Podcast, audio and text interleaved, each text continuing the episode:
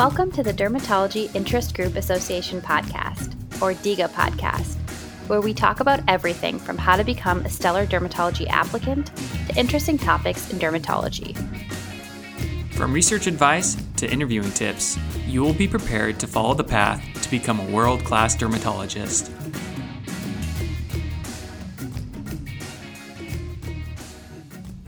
Hi, my name is Gina Kelko. Welcome to the DIGA podcast. Joining me here today is Dr. Kristen Kelly, and she's going to be telling us about her journey to becoming a dermatologist and advice for current medical students.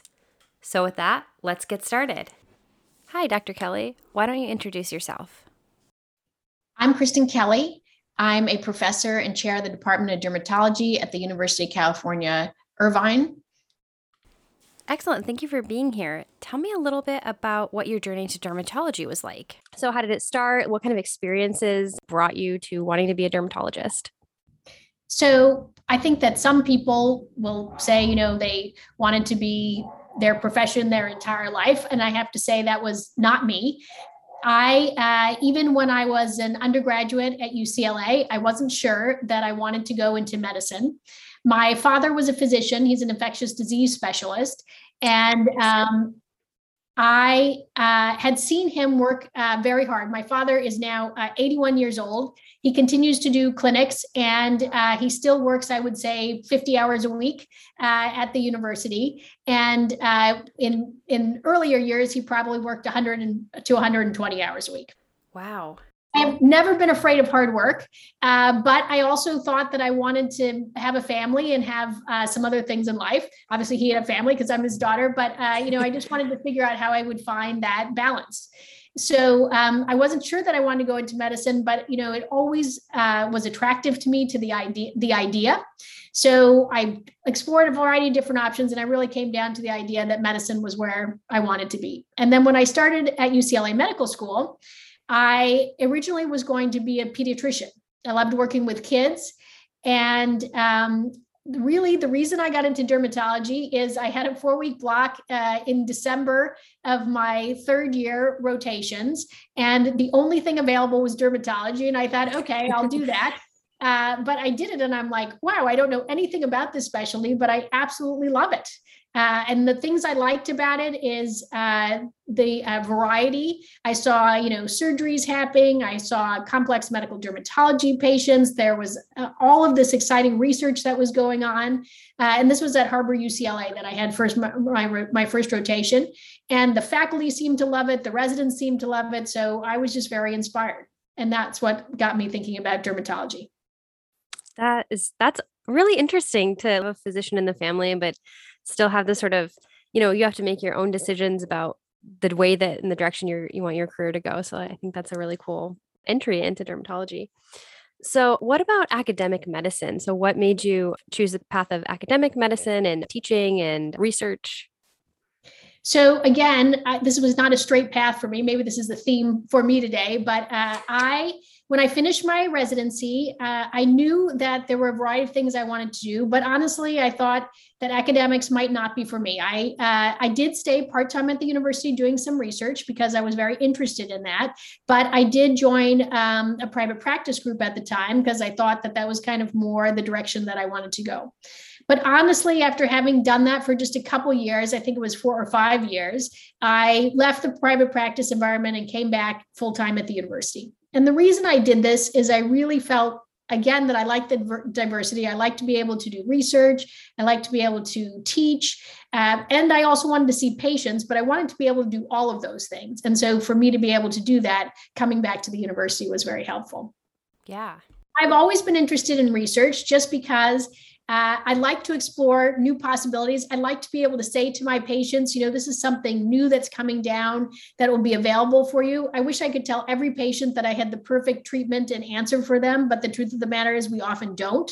And so I love being able to say to my patients, okay, this is what we have now, and this is good. But I'll tell you, there's all this exciting research going on that's going to make things even better as uh, the time goes on.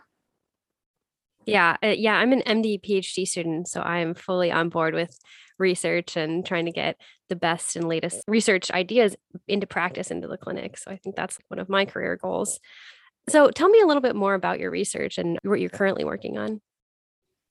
So when I first did a um, fellowship, it was at the Beckman Laser Institute. Um, and the Beckman Laser Institute is one of several Beckman centers across the country, uh, but specifically focused on uh, using light for uh, diagnosis or therapeutics.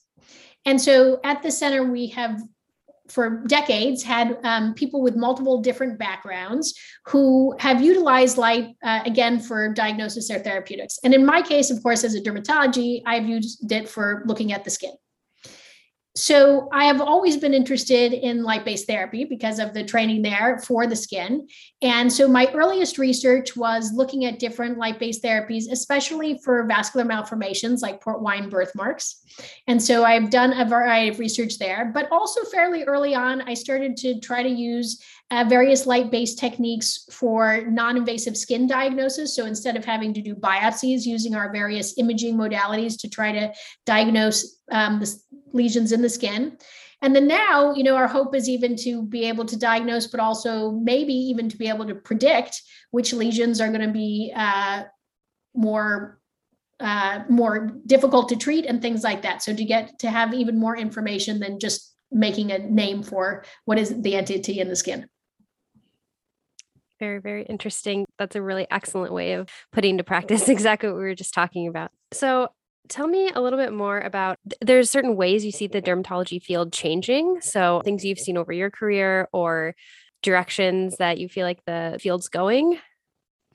Well, when I was a resident, to give you a little bit of idea, you know, we had no biologics. So none of the treatments that we now use for psoriasis and now are using for other conditions, including atopic dermatitis.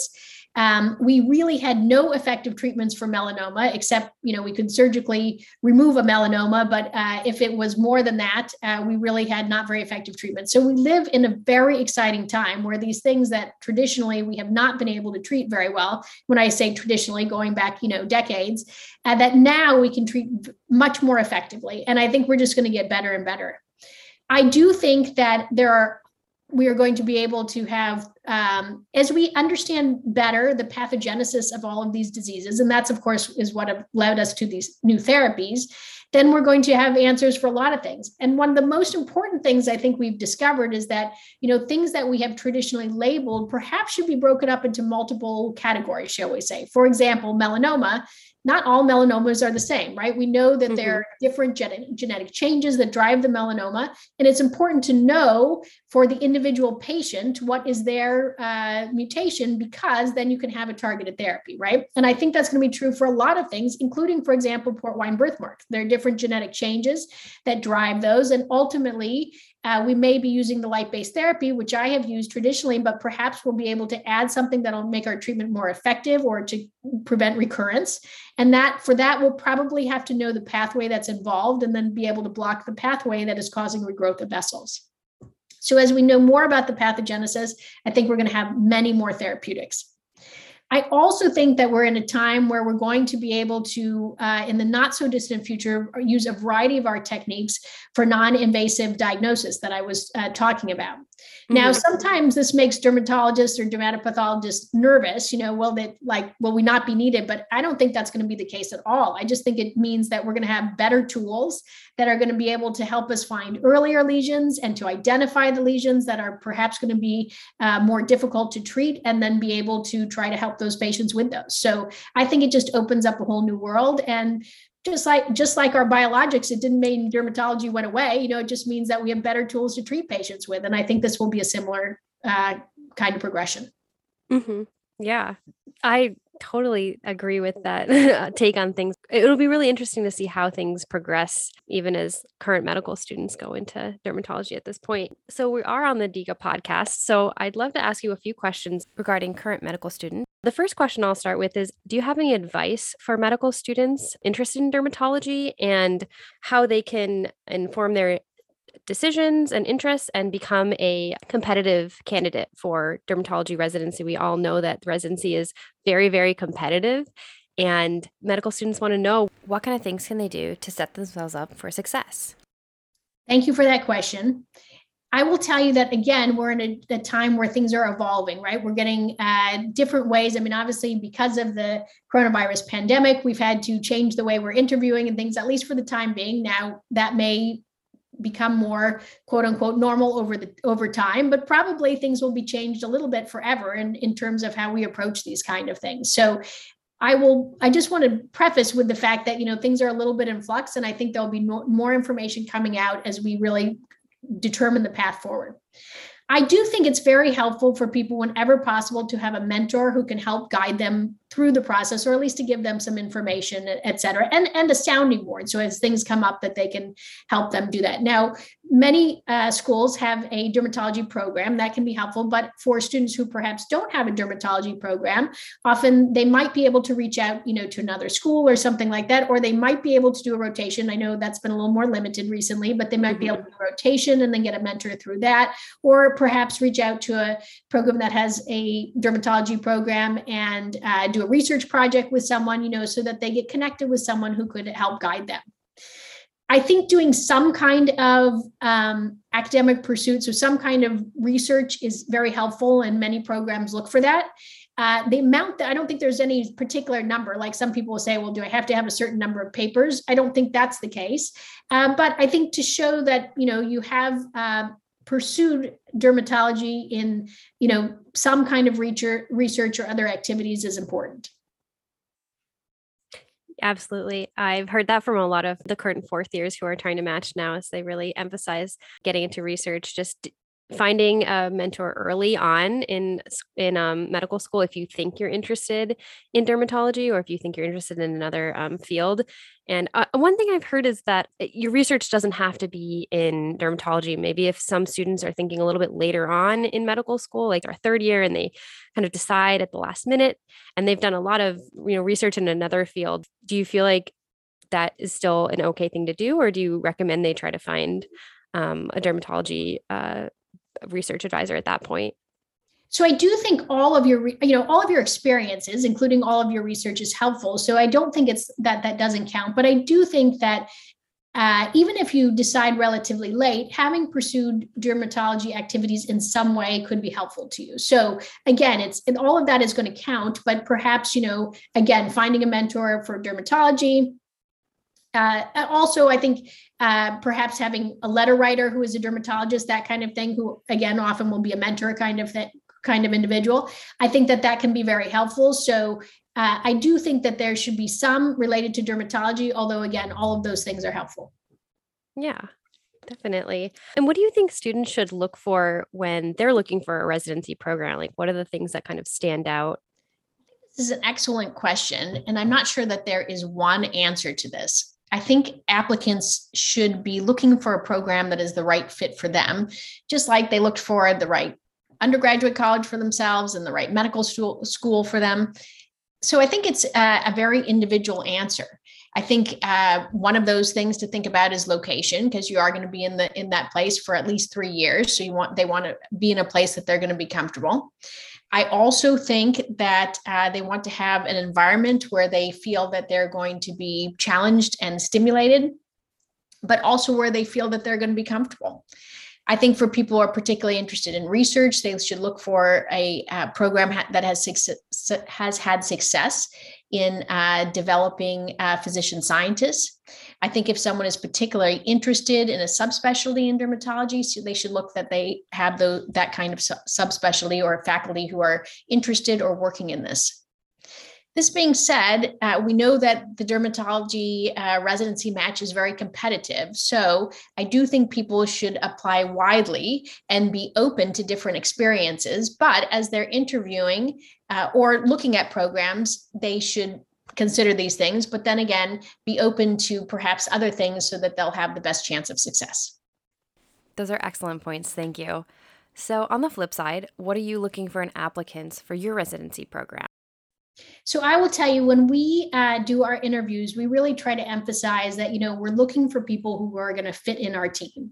Uh, our team includes you know our residents and our faculty and our staff and all of those who are in our department who are working to treat patients, to do dermatologic research, and to teach the next generation of uh, dermatologists.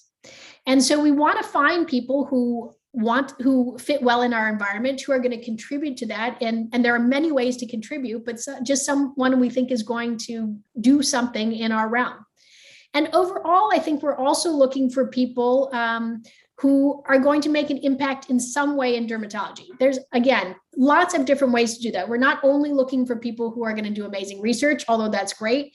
We are also looking for people who are going to be great clinicians or who are going to translate uh, various technologies into dermatology or who are going to do advocacy work or who are going to go to underserved communities and uh, bring dermatology there. And there are many communities where we definitely don't have good, you know, the access that we would like for people. So there's all different ways that people can have an impact, but, you know, having someone have some idea of how they are going to approach that and make a difference for good is what we want. Yeah, I think that one of the things I hear a lot is just, you know, have your own angle and what what do you bring to whatever program that you're going to go to. You really want to show the ways in which you find your own passion and how you can express that to the program. So, it sounds like that's what maybe what you're saying as well. Yes. All right. Excellent. Well, do you have any other last minute thoughts or any other things you want to mention? The only other thing I would say is that, you know, I love the field of dermatology, although I, you know, started by explaining that, you know, it wasn't like kind of a long-term plan of mine, but, you know, as soon as I saw dermatology, I, I was very excited about it. And 25 years later, I'm still just as excited about it. I think that's a great field. I think all of us who are working in it really feel fortunate to be in this field. Um, but I think we also want to help again the next generation for coming up. So I think you know people should feel free to reach out to the various uh, you know mentors across the country, uh, try to get some help, and um, we all want to want to make sure that that uh, skin research and skin health is going to uh, continue to improve more and more in the future. Awesome. Thank you so much, Dr. Kelly, for joining us today. It's been a pleasure to have you on our podcast. My pleasure to speak to you. Thank you so much. Thank you for joining us on this episode of the DIGA podcast. We hope you enjoyed.